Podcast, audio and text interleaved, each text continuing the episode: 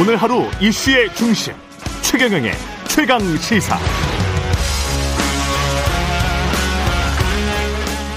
네, 최근 이재명 민주당 대선 후보가 윤석열 국민의힘 후보를 앞서는 여론조사 잇따라 발표되면서 민주당은 고무된 모습인 것 같은데요. 대선 D-68일 남았습니다. 예, 연말 판세 여당에서는 어찌 읽고 있는지 더불어민주당 선대위의 강훈식 전략기획 본부장 나와 계십니다. 안녕하세요. 네, 안녕하세요. 예, 오랜만에 뵙겠습니다. 네, 오랜만입니다. 예, 윤석열 후보는 문재인 대통령을 향해서 그리고 현재 정부를 향해서 또 이재명 후보를 향해서도 계속 강도 높은 비판을 쏟아내고 있는데 먼저 이번 정부를 향해서는 좌익 혁명 이념과 북한 주사 이론을 배워서 마치 민주화 투사인 것처럼 자기들끼리 끼리끼리 살아온 집단 국민을 약탈하고 있다. 지난 6월인가요? 약탈 정권이다라고 한 적이 있었죠. 한 적이 있었잖아요. 정치 참여를 선언하면서 그게 이제 다시 나오는 것 같네요. 예. 저는 그 다음에 한 말이 좀더 어, 무식 뭐 무식한 아 무식한 삼류 바보들 네. 데려다 정치에서 경제 외교 안보 전부 망쳐놨다. 저희 다른 건 모르겠지만 네. 무식한 삼류 바보 검찰총장을 쓴 건 반성하고 있습니다. 아, 저희 뭐 그렇게까지 네. 표현하시는 도가 지나친 이야기를 네. 계속 하셔서요. 네. 저는 네거티브 공세는 지지율 떨어지니까 더 열심히 하시는 것 같은데 음. 그건 2등 전략이라고 제가 분명히 말씀드릴 수 있습니다. 네거티브로 국가 대통령이 된 사례는 없습니다. 다른 나라도 마찬가지고요. 음. 그래서 그런 2등 전략이고 본인 거기다가 색깔론까지 더하는 것은 시대착오적이기까지 하다. 음. 이런 말씀드립니다. 그리고 이건 거의 뭐 대통령 후보의 품격이라고는 일도 찾아볼 수 없고 오히려 저는 검찰총장의 모습 그리고 그 폭력적인 모습만 저는 확인할 수 있다라는 생각이 들어서 음. 국민들은 오히려 더 두려움에 떨지 않을까라는 걱정이 많이 드는 워딩이고요. 정권을 심판해야겠다라고 하는 야당 후보의 입장은 알겠으나 우리가 미래 대통령을 뽑는데 또 5년을 맡길 사람을 뽑는 건 아주 부적절한 발언을 계속 연일 하고 있다 저는 이렇게 생각합니다. 곱게 정권 대놓고 물러가는 게 정답이다. 이재명 후보를 향해서는 조사하면 감옥 갈 사람 중범죄자 확정적이고 이 후보와 토론하는 것은 어이없다. 정말 가짠다. 이렇게 이제 또 이재명 후보에게는 네. 몰아쳤습니다. 어제 그게 뭐 그 국민의힘 대구 경북 선대위 출범식에서 한 말인데 예. 저는 뭐 표현에 대한 품격은 뭐 차치하고 음. 이야기할 뭐 그럴 거리도 안 된다고 보고요. 검찰총장이 간부회의 하는 줄 알았습니다. 상대당의 후보에 대해서 이건 무슨 지금 그리고 평소에 어떤 인식으로 사람들을 대하는지 국민 앞에 사실은 대구 경북 선대위는 대구 경북의 국민들 또 음. 도민들에게 본인이 인사하러 가고 출범을 알리러 가는 자리 아닙니까? 예. 그런데 상대 당의 후보를 조사하면 감옥 갈 사람이다. 그리고 이, 이, 이 후보와 토론하는 것은 어이없다 가짠타라는 식의 표현한다라는 건 그건 검찰총장이 검사장 회의라든지 이런 데서 다 감옥, 감옥 갈 사람입니다. 뭐 이렇게 말할 수는 있지만 음. 이게 대통령 후보로서의 언어인가? 저는 아주 심각한 지경이다라고 생각하고 있습니다. 예. 사실 검사들도 그렇게 말하면 안 되죠. 그렇죠. 검사도 예, 어떤 사건의 증거를 재판에서 이제 소명을 해야 되는 것이고 기소를 해야 되는 거지 회의석상에서 그렇게 말할 수는 없죠. 예. 확정적으로 그렇게 말할 수는 없는 것이고 그 토론을 해라라는 과정에서 이런 이야기가 나온 거지 않습니까? 네. 토론은 하기 토론하는 게 어이없다. 정말 가짠 가짠다. 그래서 이제 토론 안 한다. 이런 이런 조건 특검을 받고 뭐뭐 뭐 하면 토론을 하겠다. 뭐 이런 이야기잖아요. 더 많이 하겠다. 3회보다. 어떻게 생각하세요? 토론을 잘 안 하겠다고 하는 이유는? 그러니까 저는 예. 그 대통령 후보라는 자리는 음. 국민의 검증의 대상 아닙니까? 네. 근데 국민 검증의 대상인데 자기 후보가 나오셔서 본인이 검증을 받아야 되는 사람인데 음. 자기가 상대를 수사하는 사람으로 자꾸 만들려고 그래요. 그 굉장히 자기 자신의 위치를 잘못 알고 계시는 거 아닌가. 국민 앞에 겸손해야 되고 아 내가 그러면 그 겸손하는 방식과 그 자기를 검증시키는 방식은 토론의 방식인 것이죠. 어떠한 네. 형식과 틀을. 그래서 우리가 언론사 주체의 토론에 나가는 것은 국민을 대신한 언론사 앞에 나가서 음. 또 국민의 목소리를 대신해서 질타도 들을 때도 있고 또 음. 검증도 받아야 되는 것 아니겠습니까? 근데 그런 건 필요 없다. 라고 하는 것은 그리고 또 조건부로 단다. 음. 그 국민 검증을 조건부로 한다. 그 대통령 후보 출마할 때에 조건부로 안 하셨던 분이 국민 검증 조건부로 한다라는 건 저는 굉장히 어이없는 발상이다 저는 생각합니다. 근데 이게 전략적인가요? 아니면 무심코 툭 내뱉은 말인가요? 어떻게 판단하세요? 둘 다 아니라고 봅니다. 전략적으로도 옳지 않고 예. 어, 본인의 속내가 드러났다. 저는 이렇게 표현합니다. 아 그래요? 네. 아 이건 전략적인 그런 언사는 아니었다. 네. 예. 이게 지금 사실은 뭔가 내부에서도 잘 안 돼서 윤석열 후보 입장에서는 좀 언짢아서 나온 말일 수도 있을 것 같기는 합니다. 왜냐하면 이준석 대표와 윤석열 후보 간에 지금 갈등 상황이 완전히 표면화돼 있는 상황이고 이준석 대표는 이게 어떤 메시지인지는 모르겠어요. 28일에는 후보가 요청하면 복귀를 할 수 있는 것처럼 이야기를 했다가 어제는 또 페이스북에 어 복귀를 안 한다라고 지금 선을 긋고 있거든요.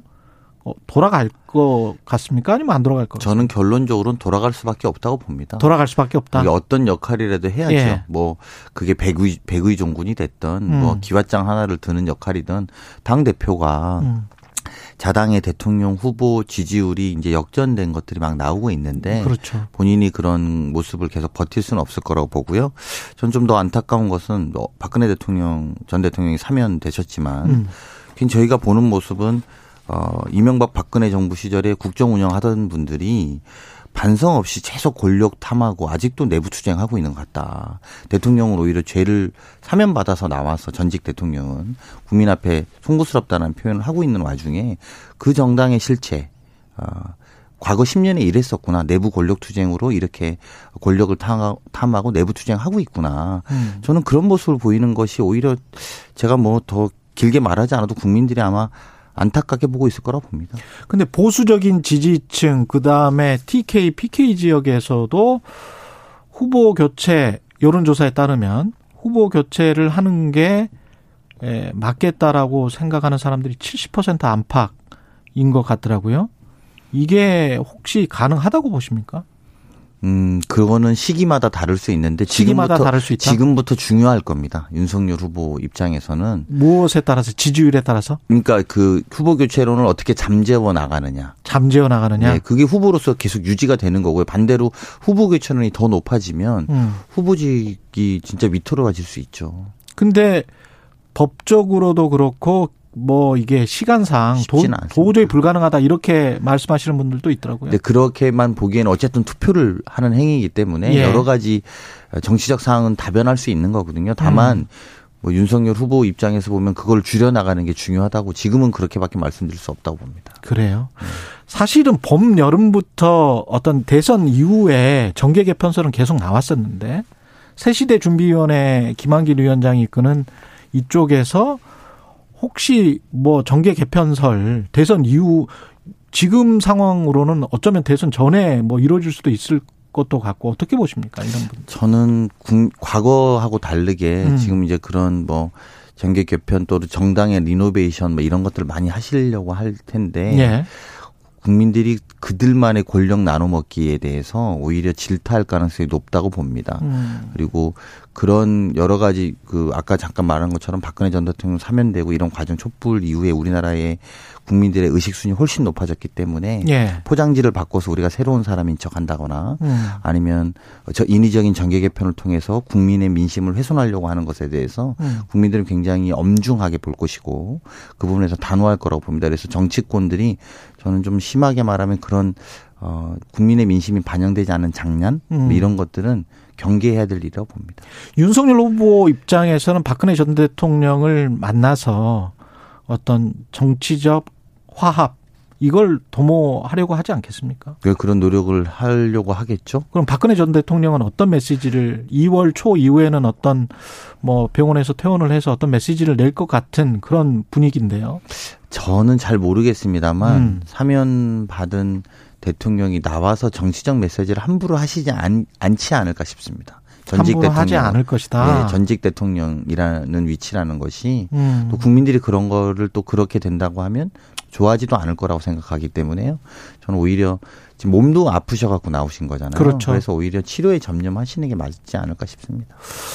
그 어제 법사위에 김진욱 공수처장 출석을 했고 그 전에 뭐 국민의힘 의총에서도 살짝 발언을 했다고 하는데 이게 지금 국민의힘은 공수처가 어, 윤석열 후보 측뿐만이 아니고 언론사 아, 기자 간부들을 뭐 사찰했다. 이렇게 지금 주장을 하고 있습니다. 어떻게 보세요? 그게 이제 뭐 이제 많은 게 알려졌으니까요. 음. 윤석열 후보가 그거를 이제 공수처가 그랬다라고 하는데 공수처장 워딩만 보면 윤석열 후보에 대해서 공수처가 3회, 서울중앙지검이 4회, 그리고 배우자에 대해서는 공수처 일에 검찰이 오해했다 이렇게 말하거든요. 아. 그러니까 검찰이 더 많이 했다는 거예요. 예. 근데 이게 사실은 좀 더 근데 이제 그 공수처를 공격하고 있는 것은 결국은 또 다시 정치 쟁점을 만들겠다는 것 그 이상도 이하도 아니라고 보고요. 예. 근데 사실 좀 더더 근본적인 제도적인 문제로만 놓고 보면 음. 이게 사실상 수사기관들이 행정편의적으로 많이 이용해왔던 문제입니다. 음. 그래서 헌법소원도 냈는데 5년째 방치되고 있는 거거든요. 그래서 오히려 이참에 이런 논란이 됐기 때문에 저희가 나서서 제도 개선을 추진해야 되겠다고 생각하고 있습니다. 차라리 통신조회에 관해서 그렇습니다. 예. 그래서 이렇게 수사기관들이 소위 행정편의적인 발상으로 이런 것들을 해왔던 것들은 이제 아예 제도적으로 막아버려야 되는 거죠. 그렇죠. 네. 아예 그리고 하면은 국민들에게 알려 알려주고 뭐 예. 또는 결과적으로 국민들이 알게 되고 그렇죠. 그렇게 제도적으로 아 내가 그런 편 어, 행정편의 때문에 그렇게 했구나라는 걸 알아서라도 음. 인권이 침해되지 않을 여지들을 타, 뭐, 만들어놔야 될 거라고 봅니다. 예. 민주당은 지금 분위기가 좋을 것 같은데요. 좋습니까? 음, 아니요. 뭐 저희는 예. 그 저희가 뭐 연말까지 12월까지 제 전략기획 본부장으로 보고를 드리면 연말까지 기조는 반성, 혁신, 음. 민생, 결집입니다. 그래서 요것들을 쭉 착실하게 해왔습니다. 예. 그래서 결집의 측면에서는 이낙연 전 대표가 이제 이제 활동 왕성하게 물론 그 전에도 활동을 하셨습니다만 왕성하게 활동하기 시작했고 정세균 총리는 후원회장으로도 활동을 해주시고 예. 있고 그리고 열린민주당하고의 통합 또 저희가 이제 눈앞에 완성을 두고 있고요. 예. 그리고 과거에 어제 천정배 의원도 복당을 하셨어요. 아, 그래서 그랬군요. 과거에 호남에 예. 이제 이런 음, 전직 음. 의원님들도 뭐 천정배 의원을 비롯해서 12분이 어제 합류하셨는데 음. 어 그래서 그렇게 합류하고 해서 이제 저희 결집까지 좀 이뤄냈습니다. 음. 그래서 어, 내년에는 이제 그 결집 또 지금까지 반성 어 그리고 혁신을 기반으로 하는 또 새로운 모습 을 보여드려야 된다고 생각합니다.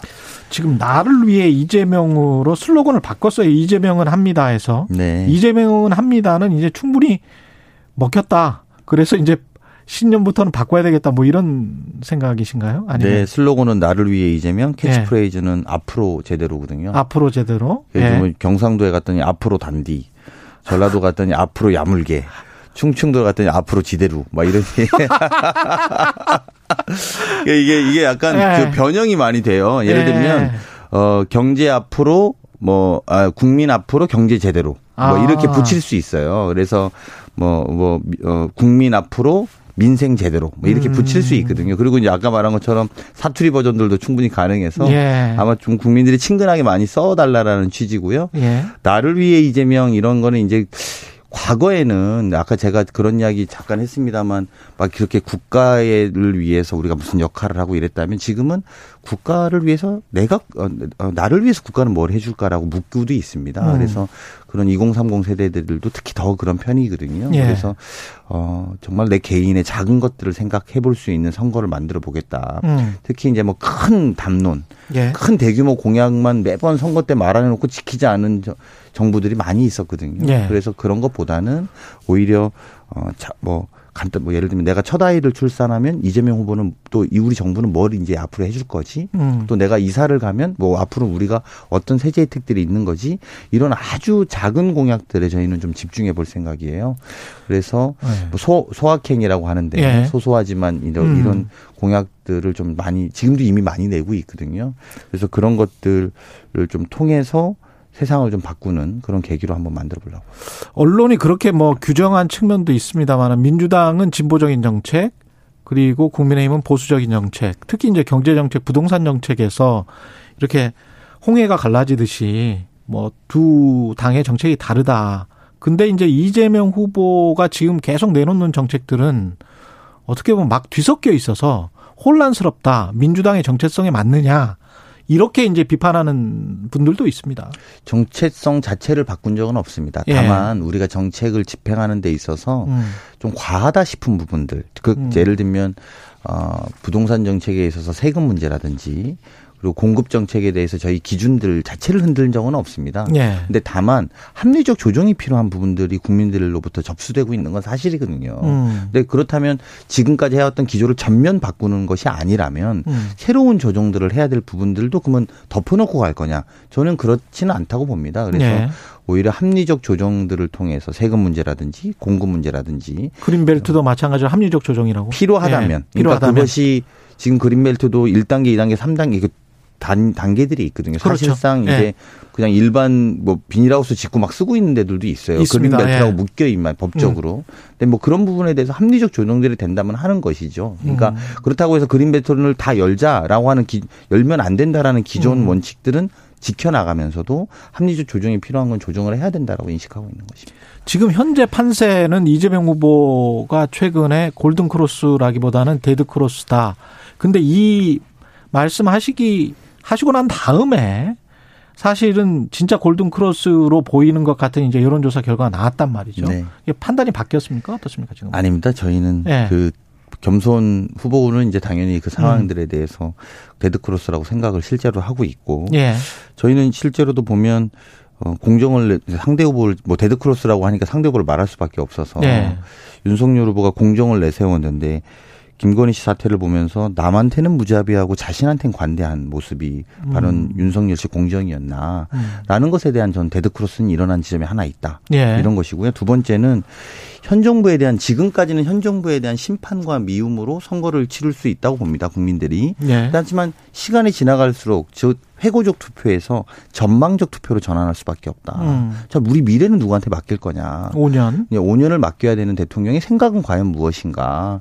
이제 이렇게 되면서부터 이것들이 좀 거쳐 나가면서 예. 약간 아 그래도 우리 어 우리 이재명 후보가 조금 더 음. 물론 여러 가지들이 쟁점들이 있지만 이것들에 대해서 입장은 다 이미 밝힌 상황이라면 음. 조금 더 미래에 적합한 부분이 있는 것 아닌가. 음. 특히 이제 최근에 경제 관련된 유튜브 나가 다음에 중도층에서 굉장히 아, 나는 정말 이런 후보인지 몰랐다라는 이야기들을 많이 듣거든요. 예. 3%. 예, 3프로 TV 나가서 예. 그러고 나서 그런 것들이 회자되면서 음. 좀 젊은 사람들 또 주식을 하는 분들한테는 음. 야 굉장히 생각보다 합리적이다. 나는 되게 그렇지 않은 걸로 알았는데 예. 이런 인식들이 확산되면서 조금씩 오르는 것도 있다. 저는 이렇게 생각합니다.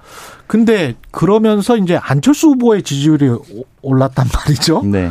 예. 그래서 뭐 10% 비슷하게 간 여론조사도 나왔고 네. 그걸 생각을 해보면 만약에 안철수 후보가 20% 근처까지 따라간다면 안철수 후보 쪽으로 단일화가 되면 혹시 또는 뭐 안철수 후보가 독자 생존할 정도의 지지율을 얻으면 이재명 후보로서는 위협적인 거 아닙니까?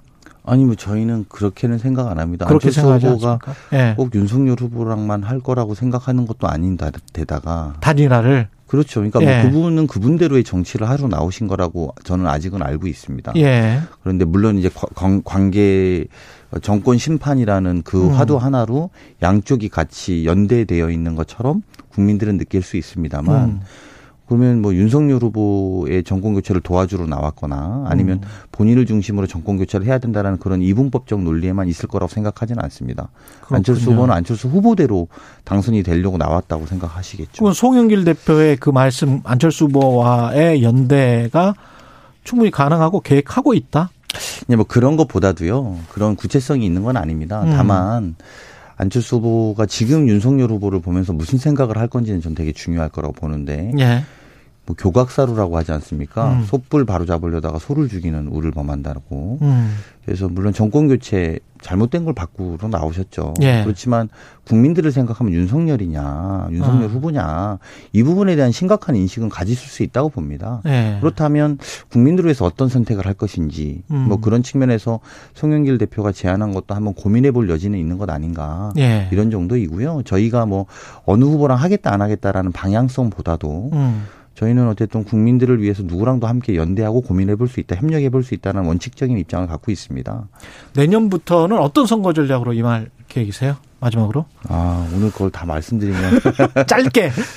지금까지는 어 득점하는 것보다는 예. 실점을 막는 데 집중해 왔다고 저희는 생각합니다. 음. 그리고 앞으로는 득점하는 것, 즉 회고적 투표에서 전망적 투표로 가면 어떤 사람한테 나라를 맡길 것인가, 음. 또 어, 어떤 어떤 공약들이 국민들을 어, 다시 설레게 할 수 있는가, 희망 을 줄 수 있는가에 저희는 네. 집중할 생각입니다.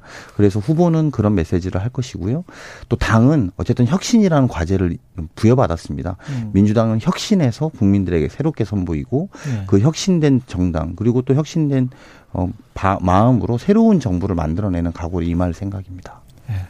갑자기 이탈리아 축구에서 브라질 축구로 공격형 축구로 바꾸겠다 뭐 이런 생각도 들고요. 예, 말씀 감사합니다. 더불어민주당 선대위의 강훈식 전략기획본부장이었습니다. 고맙습니다. 네, 고맙습니다. 예.